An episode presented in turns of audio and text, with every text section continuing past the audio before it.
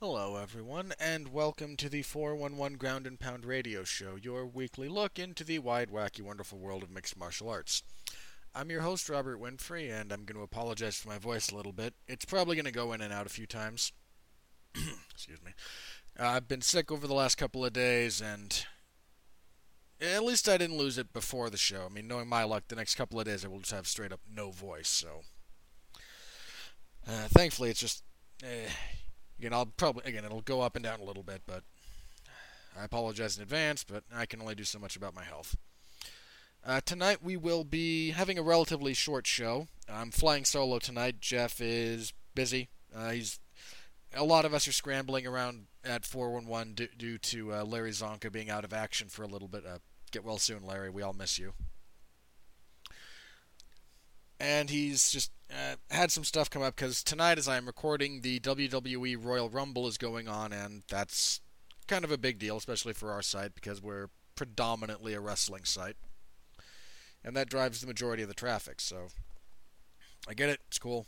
No problems. Hopefully Jeff will be here next week, although next week is a little bit up in the air right now as well because of the Super Bowl. Uh, it'll probably just be recorded earlier than usual because I have a family thing that goes on uh, over the Super Bowl that I'm I'm not the biggest fan of American football, but it's a family tradition at this point, and I'm not gonna and I, I tend to you know, honor that if nothing else. Anyway, tonight, again, short, it's just me. Uh, I will be previewing UFC Fight Night 144? Yes, 144. Which is the UFC, uh, they're in, when they're Fortaleza? Yes, they were in Fortaleza, Brazil. This will be, it's a really good card, actually. And then just a real quick rundown of some of the major news points over the last week, which aren't a whole lot. It was a really relatively quiet news week all things considered. So, with that out of the way, let's go ahead and jump into this. UFC Fight Night 144. Uh, again, from Fortaleza, Brazil. Next Saturday, the entire thing will be on ESPN Plus. Uh, both prelims and main card, at least for those of us in the United States. Uh, the ESPN deal is again local to the states, uh, wherever you happen to get your UFC action around the world. It, most of that is still in place, I think, uh, although their UK stuff might be currently in flux. I think they reverted back to BT Sport after having uh, some issues with the people they were going to go to. So, yeah, I trust you all know where you're going to get your stuff locally. Anyway, the main event is a really again, this whole card is sneakily very very good. Uh, again, there's there's some potential downers here. Don't get me wrong. Um, a few of them actually. Jeez. But there's some good ones, and uh, the main event in particular, we have Rafael, a rematch between Rafael Assunção and Marlon Moraes. You know, in a perfect world, this would crown your number one contender for the bantamweight title because Assunção is actually one and one with T.J. Dillashaw. Uh, he beat TJ in 2013, lost the rematch in 16, but one and one. He's on a four-fight winning streak. Good grief, he's only since dropping to bantamweight, he has only lost to TJ. His bantamweight record prior to that, he was at featherweight is one, two, three, four, five, six, seven, eight, nine, ten. He is 11 and one at bantamweight.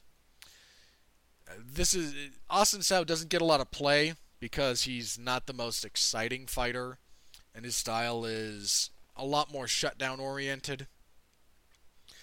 Uh, he just kind of stops you from doing what you really want to do. And it's not again, it's not always the most fan friendly, but it is personally I find it rather interesting and he beat Marlon Moraes uh, Janu- June, excuse me, not January, June of last year, or excuse me, of 17, not 18. We are in 2019 now.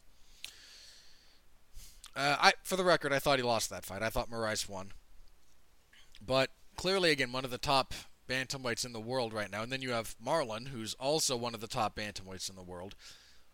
Um, his only loss dating back to 2011 in November, in uh, excuse me, in November of 2011, he lost to uh, Deividas Taurosevičius. Since then, he went on a massive winning streak, had the split decision loss to Assunção, then won three in a row, beating John Dodson, knocking out Aljamain Sterling, and knocking out Jimmy Rivera.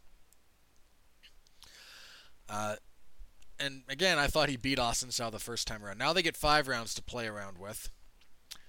Uh, I I really, I liked Marlon Moraes the first time around. I like him the second time around. He seems to have gotten a little bit better since then. Uh, he, I mean, again, his last two wins have been first round knockouts, so seeing him go the full 25 minutes will be interesting, and I wouldn't be shocked if this one does, because um, Assunção's never been finished at Bantamweight. Again, the lone loss in that weight class is to TJ, and that was a decision. Uh, I expect a lot of you know, a lot of the same stuff that we saw in the first fight, but uh, I don't know. Again, I, I like Moraes here. I just do. I think I thought it again. I thought he won the first one. I think he makes a uh, makes it more definitive this time around. I think he's the one rising up. I think he's the one surging. And I would love to see him fight for the title. I don't think I'd pick him over TJ at bantamweight, but I think he's a very game opponent. I think he's the deserving number one contender. And unfortunately, we have the whole oh god, that whole super fight between Cejudo and TJ just completely screwed up two divisions, as most champ versus champ fights tend to do. And then it didn't even go the way the UFC wanted, which was hilarious. I mean, I, I, would just love to take a look into the alternate timeline where TJ wins and we could even do it in identical fashion how Cejudo beat him, you know, 30 seconds, stoppage the same way and hear everyone talk about what a, you know that it was a, you know, a good stoppage because you you know Dana White would. Yeah, that was clearly the outcome he was hoping for, uh, or at least the promotion was. I mean, and instead we got what we got. But now Cejudo's talking about coming up to bantamweight and fighting for the belt there, which makes this a somewhat superfluous fight because while the winner here should be the number one contender, they're probably going to get leapfrogged by Cejudo in minor fairness to Cejudo, he did just knock out the current champion in 30 seconds, which is, I mean, an incredible feat, mind you. But it also took place at flyweight, and I'm not the biggest fan of guys Q jumping when they have no history in the division they're jumping into. Now, granted, Cejudo has one fight at bantamweight in the UFC, but it was it might have been his actual debut fight, and it so again a few years ago, and it was against. Uh, a good fighter, but not an elite level fighter. Um, was it Chico Camus? I want to say it was Chico Camus. Need to look this up now because if I don't, I'm not gonna.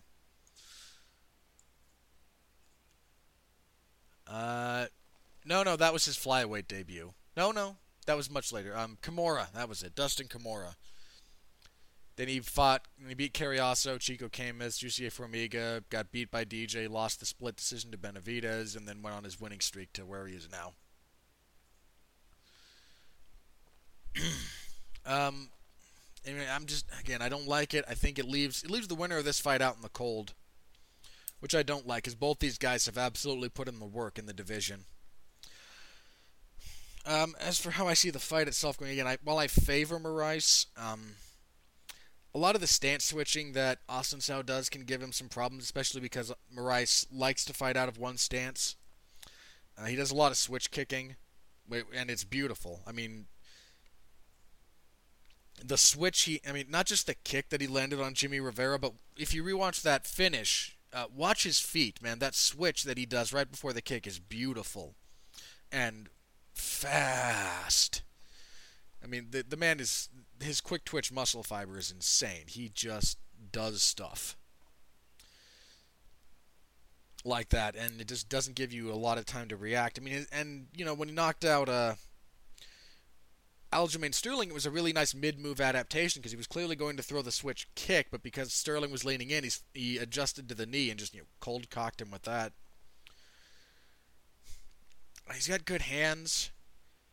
I think the big knock on Assunção is that he's again he's more of a shutdown fighter in the sense that he just will he just wins rounds and just tries not tries to very relatively clearly win the round with takedowns, back control, proper defense. It's not that he can't punch or kick. He does. He has power in both. But he doesn't put himself out there as much. And Moraes is a bit more of the explosive fighter in this particular ser- scenario, the much more uh, dynamic compo- the much more dynamic party. Excuse me. Uh, I see I see the kicks being a big factor, leg kicks for both guys. But I don't know. I just I have a really hard time picking against Moraes generally, and especially a rematch of a fight I thought he won. So I I've got I got Moraes here, but it's a really good fight. it's a really good fight. In your co-main event, um, there was a bit of controversy around this not being the main event. Uh, Jose Aldo versus Renato Moicano.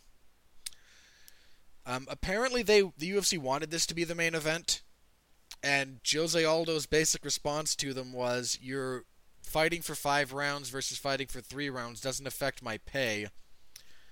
I'm not interested." And you know, I know Aldo's a bit of a malcontent in some respects, but he's got a point. I mean, if you're not getting paid significantly more to go through the extra damage of a potential damage of a five round fight, the extra expense, both physically and financially, of a training camp for a five round fight. If you're not getting paid more, I, I, I kind of again I see his point. I mean, again, if you're in a title fight, sure, it's always five rounds, and you know, guys like you know Assunção and Moraes are trying to you know, stake a claim to that top spot, so you know, five rounds is it gives them more time to breathe. And quite frankly, for both of them, given that their first fight went to a split decision, having those extra two rounds to play with might benefit one or it should benefit one of them. If you thought you won the first fight, but you know you only have three rounds and you only have one round scoring to play with, maybe getting those extra two rounds to really kind of definitively put a stamp on it is more appealing. Uh, Jose Aldo's also been in a lot of five round fights in his career. A lot of them. I mean, if we look at it, he's just coming off the Stevens win, which was a first round finish for, him. He had the back to back beatings from Max Holloway, both of which ended in the third round. Uh, the fight with Frankie Edgar that went all five rounds. Good fight, by the way. Uh, the Chad, then he had the before that he had the McGregor loss. Then prior to that, you had the Mendes rematch, which was a great fight, uh, all-time great fight, went all five rounds. Uh, the Ricardo Lamas fight went all five rounds. The Chan Sung Jung fight went into the fourth round. Uh, the first fight with Frankie went all five rounds. The first fight with Mendes, he knocked him out at the last second of the first round with a knee strike. The Florian fight went all five. The Hominick fight went all five. We're getting into his WEC tenure. He knocked out Manny in the second. Uh, but the Faber fight went five rounds. Like there, there's a lot of five rounders and a lot of late fights, and none of those are easy fights. I mean, the closest he has to an easy fight in that stretch is arguably Lamas, I suppose. I mean, he just, he beat Hominick everywhere, but he was also dealing with uh, you know, whatever illness he had at the time. Uh, it's again, there's a lot of a, a lot of time with a lot of really tough guys. on on his resume. If he doesn't want to fight five rounds, or he doesn't want to fight it for the pay that he would get, I don't blame the guy. I mean, he he has stated he's on his way out. That he's going to fight three more times this year, and then that that he plans on that kind of being the end of it. We'll see again. We'll see if that holds up. But five rounds is five rounds is a lot, man.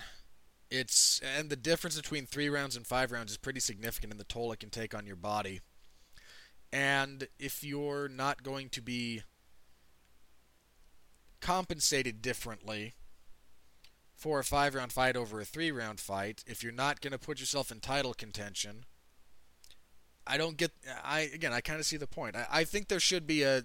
I think in fighter pay scale, there should be a thing where you know your average, you have your normal pay.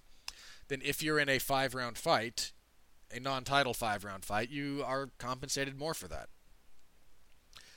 Yeah, there's a there's a significant there's a I feel like the longer a fight goes, the damage not only damage potential increases, but the actual damage tends to increase, and it increases not in a linear fashion, but more like orders of magnitude. The difference between, again, like the damage you take out in three rounds versus even just one more round. Like just that last, just even if your round ends in the fourth, eh, that fight ends in the fourth round, you're suddenly dealing with a significantly greater amount of damage that relative to a three round fight, and it's it, I think it deserves extra compensation. So again, I, I don't again, so I don't blame Aldo for his perspective, and uh, that said, it's a darn good fight. I mean, again, you have Aldo, who's I. I go back and forth about whether or not I think Aldo or Holloway is the best featherweight ever. In basically based on how I want to qualify best ever. I mean, from a technical perspective, yeah, it's Max. Max is the best. I don't think he quite has the body of work to supplant Aldo as greatest featherweight ever yet. I think he'll get there, probably by the end of this year. I think. But you're still dealing with an all-time great in Jose Aldo, a guy who would have been the first champ champ in the UFC if they hadn't. Because remember, he was talking about going up to challenge uh, Pettis when Pettis was the lightweight champion. But the UFC's stipulation at the time was if you're going to even take that fight, you have to relinquish the featherweight belt, and he wasn't willing to do it. And I, I, w- I think he would have beaten Pettis. I really do. Um, but again, all-time great against Moicano, and Moicano's really surging. He has a grand total of one loss professionally, and that was to Brian Ortega. In a fight he was doing quite well in, and then before getting caught in that guillotine in the third round. Uh, he's won his last two. He beat Calvin Kattar. He submitted Cub Swanson. Uh, Moicano definitely on the up and up. Uh, this is a really good fight, and I'm I don't know who to pick. I go back and forth on this one. I don't like picking against Jose Aldo generally. I did in the Stevens fight and immediately regretted it because Aldo turned in a great performance. Uh, I mean, stopping Stevens with that body shot I mean, th- that liver shot hurt me, man. Just watching it, I just ooh, that pain, man. You've if you've never been hit really hard to the liver, and bear in mind, I've never been hit. I've been hit pretty hard to the liver. It sucks. I've never been hit half as hard as Jose Aldo hits. I I would guarantee you that. And I'm a I'm not a small guy, you know. I'm about six six one somewhere in that vicinity, way over 200 pounds, and I've never. I guarantee you, Jose Aldo hits like it's significantly harder than you, I do, and harder than I've ever been hit. And that that body shot hurt me, man. That that hurt just to watch. That was wicked. Um, but you know, Moicano's a, a very slick technician. I think a lot of this will come down to pace. Jose Aldo is again an all-time great, but if you look at the ways and this these are some very subtle things that Max Holloway did to be so successful. It's very easy to say one of them was pace, but how do you implement that safely is a whole other thing. Um, Holloway just never let Aldo kind of rest between flurries. Anytime Aldo would flurry, Holloway would back up, reset, and then just keep going, keep going, keep going, and it eventually just kind of broke him down. I think Moicano has the potential to do some stuff in that same vein. He doesn't stance switch as well as Holloway does. I don't think anyone stance switches as fluidly as Max Holloway, especially mid combination, the type of stuff that he does. But uh, Moicano's got some good straight punches when he wants them. Both guys have good jabs. I mean, Aldo's jab is tremendously underappreciated. Both men have good kicks, and I mean, this is one of those things that you know leg kicking with Jose Aldo. Aldo's leg kick defense isn't great, and just because he has really great leg kicks does not somehow inure him from taking hard leg kicks. It just means you have to be ready to you either have to have your leg kick defense on point or just be prepared to eat the ones coming back.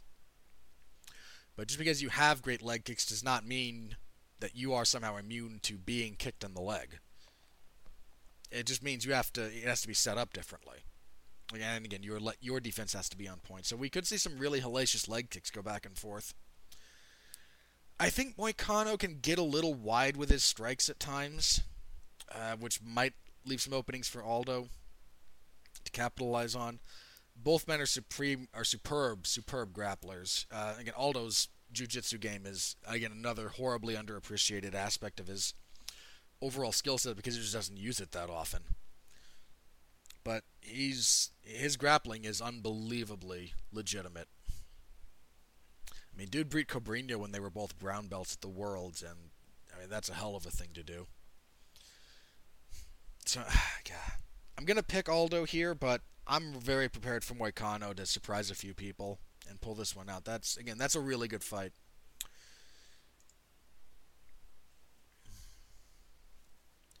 Uh, we also have, and again, there's a few other fights down this card that are pretty darn good. Um, Demian Maia's fighting, which is kind of hit or miss.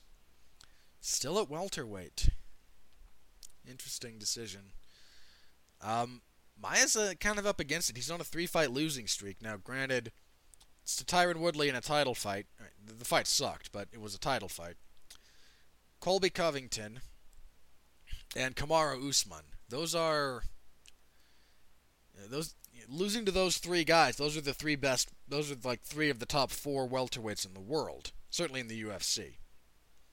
Uh, where you want to put Rory MacDonald in that conversation is up to you personally, but th- those are the three, probably the three top welterweights in the UFC. Uh, all due respect to Stephen Thompson. But he really could use a win. And then we have Lyman Good. Good just came back from a. What was it? Was it injury? Because he had a fairly significant layoff. Yeah, he was over a year between the loss to Capoeira dos Santos.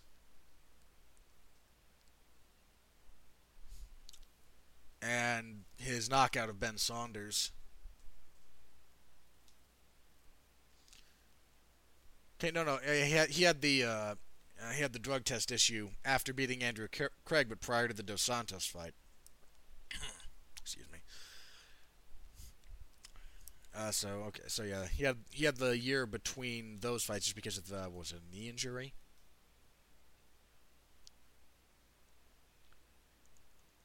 No, that was just kind of how long that one took. Okay. Um, this is a big fight for Lyman Good, and Lyman Good could win this. Uh, he's a physical specimen, and he hits pretty hard. Um, I'm speculatively picking Good there, but Main Maia probably puts on another jiu-jitsu clinic. Uh, next up, this fight's really good. We have Charles Oliveira, who will once again campaign to return to featherweight unsuccessfully because shut up. But he's won. He's won his last three fights. Um, he has the most submissions, and he is fighting David Teymur, who is a significantly underappreciated fighter in the UFC. Uh, Teymur is eight and one overall. He is one, two, three. He is five and zero in the UFC. Uh, I really like Teymur. I've been kind of high on the guy. This one, this fight's a bit much for him. Um, in a lot, it's a big step up. I mean, his last three wins have been Lando Vannata, Drakkar Klose, and Nik Lentz, and that's don't get me wrong. That that's those aren't easy fights. None of those are easy fights. But uh, I think Oliveira is one step above, you know, the Nik Lentzes of the world. I think, I mean, he actually beat Nik Lentz, so uh, this is a tough one. I mean, I expect Oliveira to really try to get this to the mat, but one of David Teymur's better assets is his footwork, his circling, his ability to actually fight while going backwards. He's not just a guy who runs away. He knows how to fight while backing up two very different skill sets, and a lot of times they tend to get a little bit confused. And David Teymur is really good at fighting while backing up. Uh, this is a tough. This is a real tough one. I mean, logically, it's Oliveira, but Oliveira's got some size on Teymur too. I think Teymur's a bit of a short guy for that weight class. Yeah, I'll go with Oliveira, but again, that's a really good fight. Um, Johnny Walker versus Justin Ledet. Uh, kind of a do or I can't say do or die thing for Ledet because he just lost for the first time professionally when he dropped down to light heavyweight. And he lost to Alexander Rakic, who is a guy I think is on the is up and coming at 205, where you know, they desperately need up and comers, and I think Rakic is one of them. Uh, but you know, Walker just knocked out uh, what's his face, Khalil Rountree. That really nice just elbow from a double collar tie. It was a really nice elbow strike. So we got a couple of strikers. Uh, again, that, there's some firework potential there. I don't know who I'm picking. You Ledet actually kind of looked a little bit better at heavyweight than he did at light heavyweight, uh, based on his last fight. So we'll see if that pattern holds. I, I don't know. Uh, again, this is a real tough one. I'll go with Walker, but there should be there could be some fun there. Um, we have Livia Renata Souza. Oh, she's got a gimme. Um, was she supposed to fight someone else? Was this always this fight? Uh, no, this was always this fight. Okay, Livia Renata Souza gets a gimme. Um, Souza is legit. I mean, her only loss is, is to Angela Hill. It was a split decision that could have easily gone her way. Uh, she has won her last three fights. She won her UFC debut. Uh, she's she's legit. She's a legitimate strawweight, and gets. She's fighting uh, Sarah Frota, who does not have a Wikipedia page, and I don't think has ever even fought in Invicta.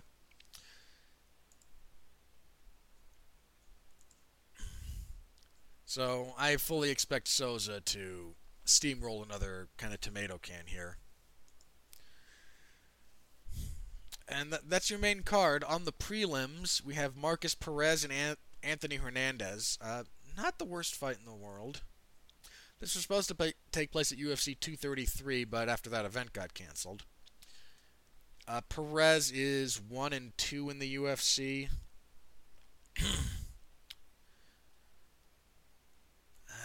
I don't know. Eh, go with go with Perez. Why not? Um, Thiago Alves is fighting Max Griffin. Um, Alves is in a bit of a do or die spot. I mean, he's one and four in his last five, with losses to Carlos Condit, Jim Miller, Curtis Millender, and Alexei Kunchenko. His only win is over Patrick Cote, and uh, I mean, Cote ain't exa- you know isn't exactly cream of the crop necessarily. And uh, on the other hand, you have Max Griffin. Is he um, is this Tyson Griffin's brother? This Is a different Griffin? I can't remember because I know Tyson Griffin's brother also fights. No, no, I think it's a different, different. Okay, um, Max Griffin. He's been kind of a 500 fighter in the UFC. He's you know, he's two and three at the moment, uh, coming off of a loss to Curtis Millender.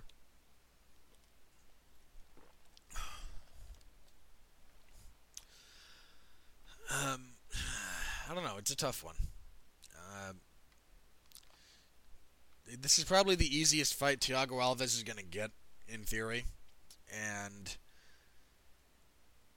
Griffin's a good boxer, man. He's got just really kind of solid punches, and Alves kind of struggles with guys who really know how to keep a jab in his face. Yeah, this is this is overly sentimental, but I'm going with Alves. Uh, Maro, excuse me, Mara Romero Barella, uh, Barella, excuse me, she's Italian, so double L is a different sound. Uh, she's one and one in the UFC. I mean, she uh, just got beat by Katlyn Chookagian in her last time out. Prior to that, she tapped out Kalindra Faria. She is fighting Taila Santos, who I think has fought in the UFC before, but I need to confirm this.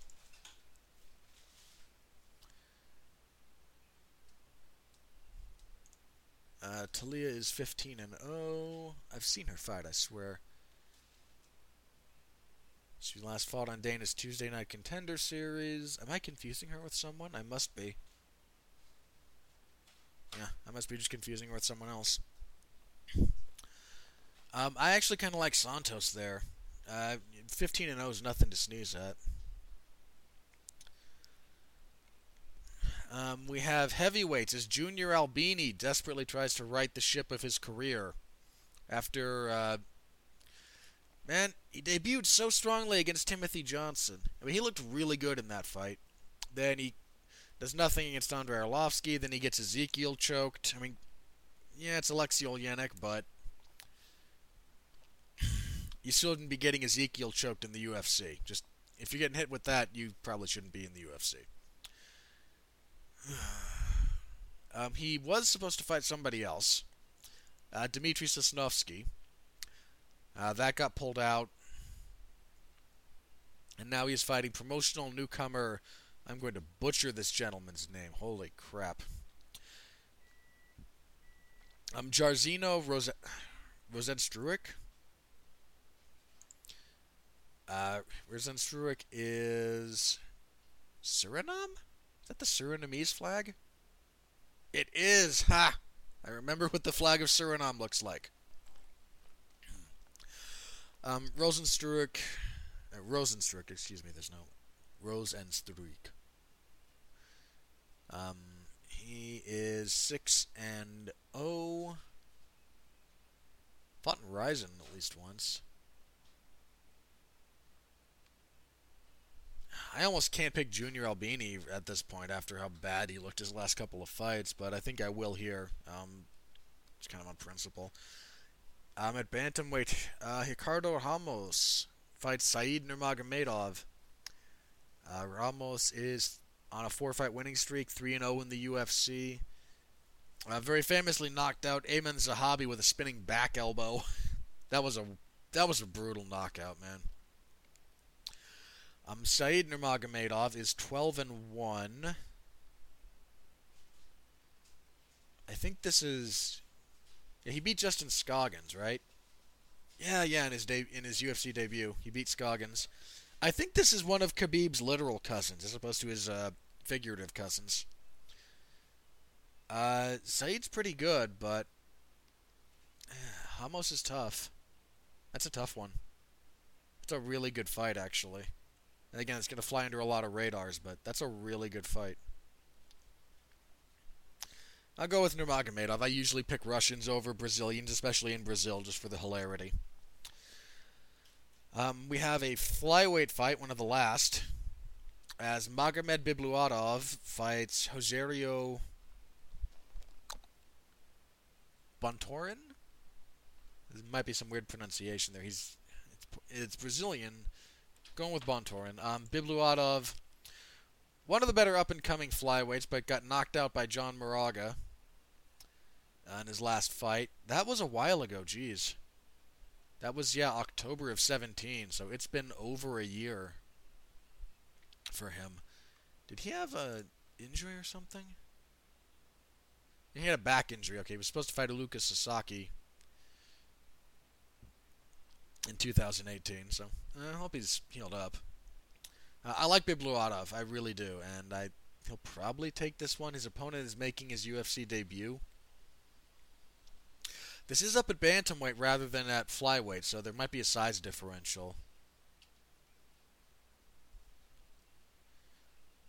Uh, bon, uh, Bontorin's only loss is to Michinori Tanaka. Last seen on Dana's Contender Series. Yeah, I'll go with uh, I'll go with Bibuatov. And kicking everything off, we have a fl- another bantamweight bout. Oh, Bibuatov and Bontorin is at uh, that's the ones at flyweight. Sorry, Ramos and Nar- Magomedov are at bantamweight. Uh, excuse me for that, my mistake. Uh, kicking everything off, we have a bantamweight bout between uh, Geraldo, Brazilian, right? So it would be Geraldo uh, Geraldo de Freitas and Felipe Colares, excuse me, C-O-L-A-R, Colares. Um, de Freitas is on a pretty significant winning streak. Five, six, six fights, yeah. Uh, most of them in Shooto, too. That's a and Colares is 8 0, undefeated, and last fought, he's been out for a while too, uh, 17 in a jungle fight. Most of his stuff was jungle fight. His last three fights, at least, yeah. Um, flip a coin. Uh, normally, Colares fights at featherweight. Interesting. I basically flip a coin for that one. I'll go with Colares just because his last name is easier to spell and pronounce. That's literally my criteria there. And that will be again Fight Night 144, also known as UFC on ESPN Plus 2, because don't just need a plus one if you're the UFC, you need a plus two. Yeah, I'm gonna keep with those bad jokes. I apologize. You're just gonna have to suffer. I will have coverage of that event uh, in, in the four in the MMA zone of 411 Mania this coming Saturday. So stop by, say hello. I appreciate it. It's uh, it's going to be an event. Again, I'm looking forward to this one. Actually, it's a really solid card, more or less top to bottom. All right. As for news, there's not a whole lot, but uh, let's go ahead and start with Jon Jones and the drug test issues that kind of came to light over the last little bit. Uh, the it was announced by VADA, the Voluntary Anti-Doping Association. I believe it's association. Uh, that Jon's either his fight night or one right around it, uh, test came back for the same thing that caused his that entire event to be moved from Nevada to California. Um, USADA will not be taking any action against Jon. The California State Athletic Commission will not be taking any action against Jon. I'm not here to tell you that you have to believe the science that was cited by all the relevant parties in this instance. Uh, if you don't, then you don't. Uh, quite frankly, I wish the science was more settled. That's one of my big things with a lot of anti doping stuff generally at the moment. It's just there's not a lot of actual science behind a lot of the decision making. I mean, there was actually a study done by, I think it was some Dutch, Dutch or Danish, one of the two, scientists who took all of the, uh, the different categorization of things that, uh, like, the World Anti-Doping or USADA, because USADA falls under loosely under that purview, took the uh, a lot of the substances that they had banned and their reasoning for it, and put them through more rigorous testing to see if they actually if that actually held up to uh, held up to scientific scrutiny.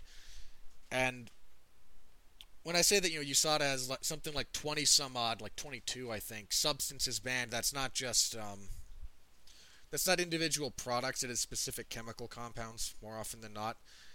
But there's a lot. Again, there were you know 20, they have 20 some odd on their list, and they have specific reasoning for it. And after like again these these people subjected them to actual scientific scrutiny and testing and found that a grand total of like five or six actually did what they what uh, USADA purported them to do to cause cause them to be on the list. So there's a lot of just unsettled science around this. But if you believe the science that they put forward, this one of the reasons that Jon won't be punished is this falls in line with what they with what they were uh, speculating. I mean, it's not even a theory. It hasn't been tested. Theories have to be tested and then be somewhat accepted. Uh, this is loosely described as a hypothesis that they have going in scientific terminology.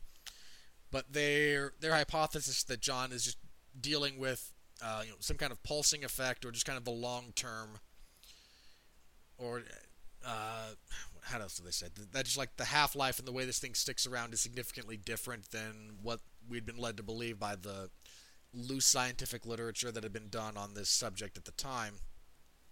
This falls in line with that. It's still those very very small those those small amounts per liter. It's still uh, again it's it just seems to fall in line with what they were saying. Now whether or not you think Jon is just completely gaming the entire system and it is entirely up to you. I don't know that I completely believe it. I will say that again, what happened based on the re- test results falls in line with what they were saying beforehand. So logically, this is the course of action that is put before them. Um, again, what what you choose to believe I, is entirely up to you. I'm not here to preach to anyone necessarily. I'm not here to convince you. But at the moment, there is no action being taken by any of the re- relevant bodies. This does oh, cast a bit of a. This could potentially cast a shadow on Jon trying to get a license for Nevada, which should be coming up in the next couple of weeks. Um, on the one hand, you could argue this actually strengthens the the scientific. Ev- this is a point of evidence in favor of the hypothesis put forward by again, the relevant parties. You could also say it's just another. Fa- it is another failed drug test for Jon, and that Nevada might not want to uh, give him a license to compete. And I don't. Again, I don't know what will happen necessarily, but the you could spin that. You could spin it. You you could spin it either way. And how exactly it's going to wind up going, I don't know. But uh, I mean, it was this was his VADA test that came back. So I mean, the other thing about VADA, and this got this had been mentioned. Uh, Jon was Jon signed up for it as part of his part of the condition of his provisional license with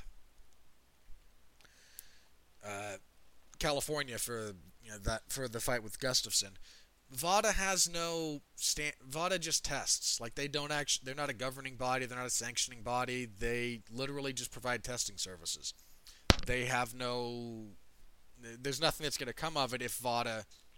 Now other organizations, something like USADA or an, or State Athletic Commission, could take that into consideration and could accept it as a failed drug test, or they could. I mean, they could also choose to ignore it if they wanted to.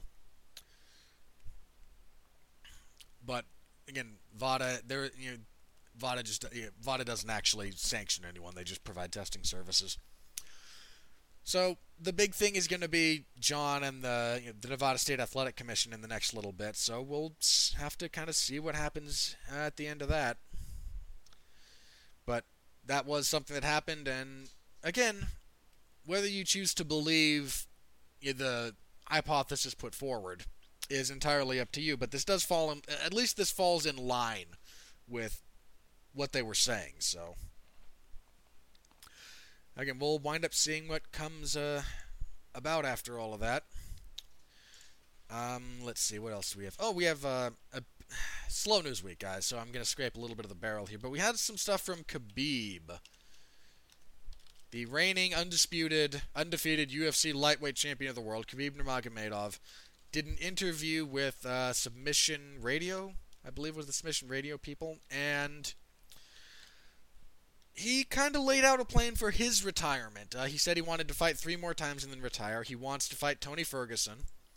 Uh, thank God he wants to fight Tony. I want him to fight Tony. Everyone wants that fight. I don't know of a single person who does not want to see Khabib Nurmagomedov and Tony Ferguson square off and fight. Uh, everyone does. It's I think it's the best fight in all of MMA that you can make. So he wants that. He wants a rematch with Conor,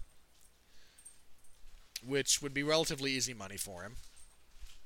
I think. I mean, well, easy's a bit of a stretch, but he wants a rematch with Conor, and he wants to fight George St. Pierre, and then kind of retire.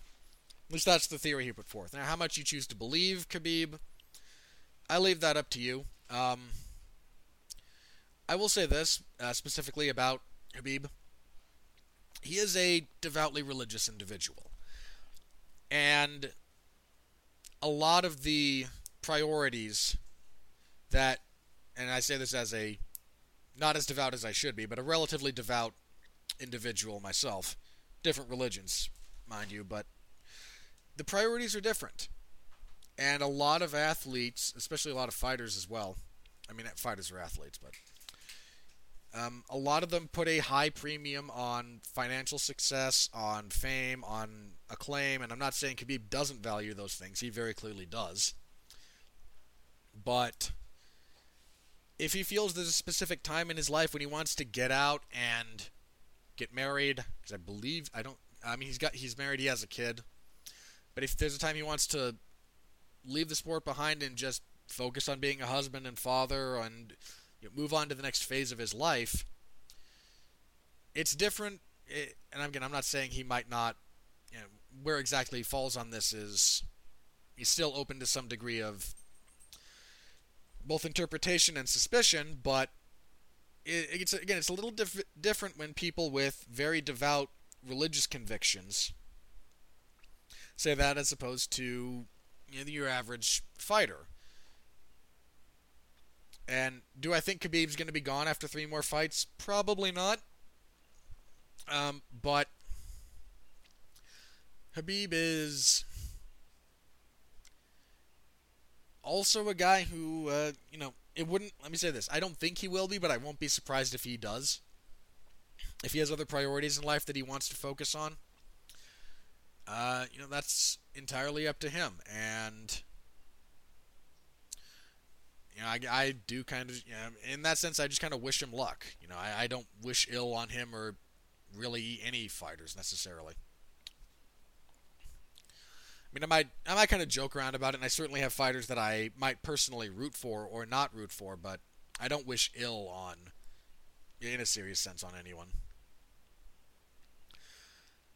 Um, so there's again there was that, and I'll say this: if he does have those three fights and then does retire undefeated, that would be that would get him to 30 and 0, I think. Because I believe at the moment he's 27 and 0. I'm gonna look that up to confirm it.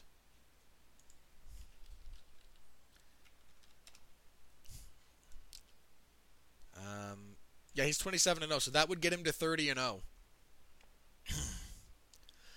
if he goes to 30 and 0, undefeated, champion with the guys he's beaten, and if he were to add in that if he were to add those three specifically, so let's say he does beat Tony, huge ask. Uh, Tony doesn't lose all that often either. But if he does beat Tony and then Conor and then GSP again, uh, there's a real argument for him as the best lightweight ever.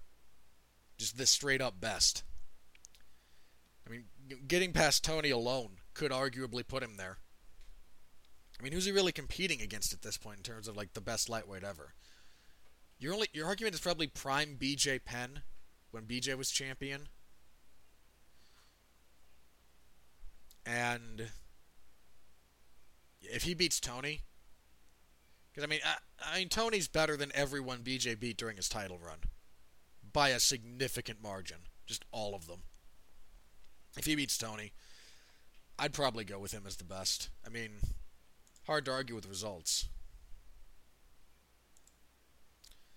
And he will he's got those in spades, so there's that. Um, let's see. Did we have any other fights that got made over the last little bit? I don't think so. Uh, last week we talked about the Whittaker and Gastelum bout order being finalized. Still a few things kind of in flux around that, but uh, that is just not a good card, man. That is really devoting a lot of faith to those top two fights hanging together. Uh, the ESPN card got about got its bout order finalized. Boy, that is a surprisingly uninspiring card. I mean, really uninspiring. Jeez. You have you have Ngannou versus Velasquez, which I mean, not the worst heavyweight fight in the world, but Cain's been out for a while, and Ngannou had those two big setbacks.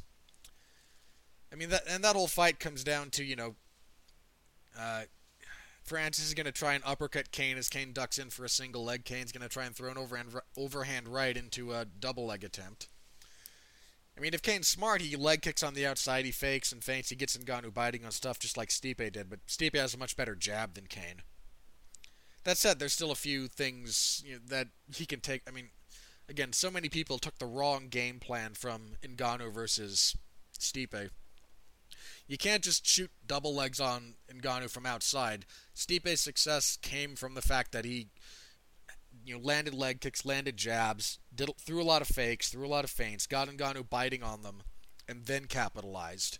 And if you try to do one without the proper setup, you wind up like Curtis Blaydes and just knocked out a couple of times. Uh, Vick and Felder's a good fight. But man, yeah, that's that's not the best card in the world. Um, see, we talked about last week Barboza and Gaethje. Uh, UFC 236 is still got nothing attached to it. So no, I don't think there were a whole lot of fights made over this last week. Uh, so I think that's gonna go ahead and do it. Let me. That's my one set of notes. So let me check my other set. Cause yeah, again, I'm, it was just a slow news week, guys. Um, and when it's a slow news week, there's only so much I can talk about. I'm not gonna. Oh, should I talk about Bellator? I mean, I don't like to. I don't like Bellator, but yeah, sure. I mean, it did happen. I'll go over it very briefly, I suppose. Um, last night, Bellator 214. Uh, just. I don't like Bellator, man. I, I just I don't like the presentation. I don't like the that commentary booth. Um, is just the worst. Mike Goldberg and Big John McCarthy is maybe the worst commentary booth ever assembled in MMA history. Um, but in your main event, Ryan Bader, Ryan Bader becomes the light heavyweight and heavyweight champion, knocks out Fedor Emelianenko in something like 30 seconds. I mean, look, anyone who didn't see that coming just isn't paying attention. I said when they announced all the participants that Bader was going to win that that whole thing. I mean, he was an enormous light heavyweight. He's a good heavyweight. I mean, half that tournament field weren't genuine heavyweights. You had both King Mo and Chael Sonnen participating in it. Like, those guys aren't heavyweights. Um, by a long shot. But Bader wins. Bader is now a champ champ, so good for him, I guess, for in as much as Bellator exists. um, also on that card, former W. Excuse me. Uh, former WWE champion across various promotions, Jack Swagger, real name Jake Hager, made his Bellator debut and professional debut, and submitted a tomato can with an arm triangle in like 30 sec, like less than 30 seconds.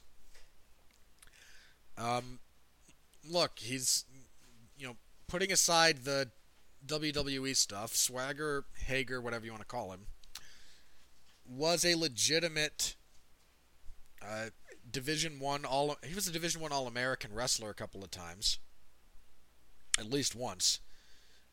Uh, he's a big guy. He's over six feet tall. He's got again has a legitimate wrestling background. His striking sucks. His head positioning sucks, but you know, he's also 36. I don't think he's going all that far with this, but you know he he won his debut, and that's more than a lot of guys do. It's more than a lot of you know some fighters who go on to become genuinely great lose their debut fights. It happens. Um. So there was that. Um, Henry Corrales knocked out Aaron Pico. Uh, Pico's young, man. He's still learning. And this is just a painful message, painful learning experience.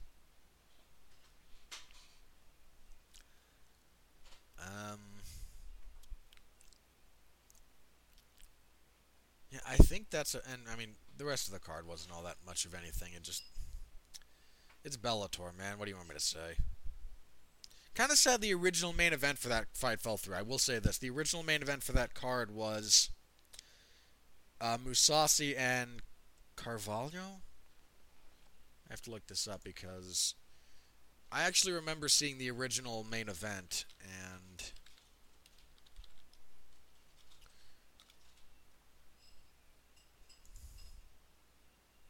It was supposed to be Oh no, Lovato Jr. That was it because Mousasi beat Carvalho. Um, and Rafael Lovato Jr. is nine and zero. Oh. Uh, uh I mean, it's hard to put into context how good he is at grappling. Uh, former world champion, uh, former Nogi world champion, Pan Am, you know, Pan Am champion. Uh, just you know, gobs and gobs of jiu-jitsu accolades to his name. Uh, he and he and Mousasi would have been a really interesting fight. Uh, I was sad that fell through. Um, let's see. Anything else from that? No, nothing else from that card. God. yeah, I I got kind of roped into doing. I don't normally watch Bellator, and in fairness, I only watched the main event because I got roped into doing a, a alternate commentary thing with Mark and Pat uh, that you can find on the Radulich Broadcasting Network, and I just watched the whole thing muted because I Goldberg and Rogan again might be the worst commentary booth in MMA history. it's it's so bad. It is so bad. I mean, it's worse if you. I, I I've heard it's worse if you watch the prelims when Mike Goldberg has to try and talk about people that you know weren't fighting 15 years ago, and he can't. So he can't tell stories about their training partners.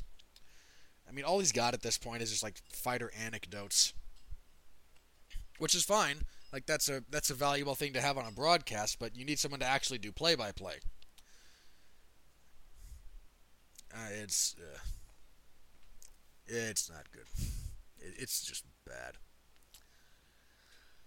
Uh, but yeah, I think that's it. Um, I, I'm not seeing any other major news coming out. Again, there's a few things that are going to come out this week that are going to be pretty big. Again, we should have Jones uh, and the Nevada State Athletic Commission. In theory, the the NSAC will be ruling on Conor and Khabib. I say in theory because bureaucratic BS never actually ends.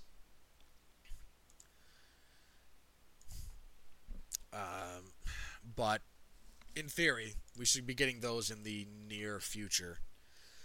So keep updated on that. And again, next week, I think Jeff will be back next week. Um, but he and I are trying to schedule that out, so there's still a few things up in the air. We'll see what happens. Next week will be a review of this event of UFC Fight Night 144 and a preview of UFC 234. Uh, Whittaker and Gastelum and Adesanya versus Silva. Um, you know, those two are really good fights. I, I like anytime Robert Whittaker fights. I'm a big, big fan of Whittaker. I mean, I think he's already probably the second best middleweight ever. You know, he's only behind Anderson Silva at the moment, and while I don't think he's as flashy as Anderson Silva was, I think he's in many respects more sound. And so we'll we'll see, man. But uh, that's a really again, that's a really good main event.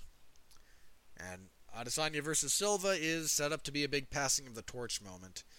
Uh, for more on Anderson Silva, actually, uh, Jeff Harris was at his open workout, so you can check his coverage of that out in the MMA zone. Uh, you know, so there's some again, there's videos of him hitting pads. There's a bit of a Q and A period, I think. So give that a look if you're interested. Uh, anyway, we'll be back next week. Uh, I don't have anything really to plug. Again, I have coverage, so check that out this coming Saturday.